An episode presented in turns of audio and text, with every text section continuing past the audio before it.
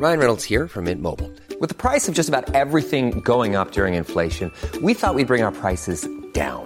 So to help us, we brought in a reverse auctioneer, which is apparently a thing. Mint Mobile unlimited premium wireless. Ready to get 30, 30, bit to get 30, bit to get 20, 20, 20, bit to get 20, 20, bit to get 15, 15, 15, 15 just 15 bucks a month. So, Give it a try at mintmobile.com slash switch. $45 upfront for three months plus taxes and fees. Promo for new customers for limited time. Unlimited more than 40 gigabytes per month. Slows. Full terms at mintmobile.com. Il Vangelo in tre minuti con Mario Persona. Lettura di Elio Crimaldi. 14. Un cattivo giudizio. Matteo 7 dall'1 al 6. Non giudicate a ciò che non siate giudicati, ha detto Gesù. Cosa intendeva dire? Che i giudici dovrebbero considerare innocente ogni bandito? O che nella prossima partita di calcio non ci sarà più un arbitro a giudicare e a correre in campo? Non proprio.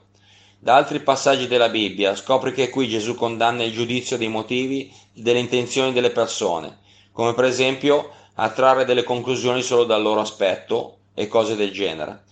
Certamente ci sono cose che dobbiamo piuttosto giudicare, come le cose che le persone dicono o fanno, specialmente quando si tratta di Dio. Per questo abbiamo una misura, la Bibbia, la parola di Dio. Il problema dunque non è nel giudizio, ma nella trave che abbiamo nei nostri occhi, nell'incapacità di vedere cosa è giusto o cosa è sbagliato al momento di voler togliere il bruscolo agli occhi degli altri. Nessuno dovrebbe voler giudicare qualsiasi cosa senza uno standard o una misura perfetta. Se non ti appelli a Dio come il modello e come il criterio di valutazione per il tuo discernimento delle cose e delle persone, finirai per adottare il punto di riferimento più conveniente, te stesso. Ed è in questo momento che cominci a giudicare gli altri, addirittura come una forma di terapia. Sempre ti sentirai bene se incontrerai qualcuno di peggio. Sai bene com'è. Io bevo ma non rubo, o io rubo ma non uccido, e così via. Siccome il mondo è il gran mercato della vanità e della cattiveria, ciò che non manca sono persone peggiori di te da confrontare. Che cosa succede però se ti paragoni a Dio? E che cosa succede se ti confronti con Gesù? Sarà pessimo per il tuo ego, perché ti troverai di fronte alla perfezione e all'uomo perfetto. Questo è il motivo per cui Dio spiega molto chiaramente nella Bibbia che tutte le persone sono peccatrici, che sono tutte molto lontane dal suo standard, inclusi tu e Dio. Cosa si dovrebbe fare allora? Migliorare? Beh, sarai capace di pulire il carbone e di asciugare il ghiaccio? Continua a provarci.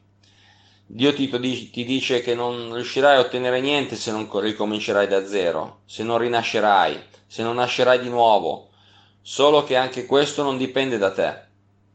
Hai mai visto un neonato vantarsi dei suoi sforzi per nascere? Non lo vedrai. Chiunque nasca non ha nessuna partecipazione al travaglio di parto. La fatica, il dolore, il sangue, tutto proviene dalla madre. Qualcuno ha sofferto e ha rischiato di morire per farti nascere. Per nascere di nuovo non è diverso. Gesù ha sofferto ed è morto e ha versato il suo sangue perché tu possa vivere. Non una semplice vita naturale, ma una vita eterna. E come si fa a riceverla? Ebbene, chiedendola a Dio. Dio è buono, lui vuole perdonare, lui vuole salvare. Qual è l'uomo che suo, se suo figlio gli chiederà del pane gli darà una pietra? La risposta a questa domanda arriverà nei prossimi tre minuti, quando parleremo della preghiera. Visita Vangelo3minuti.net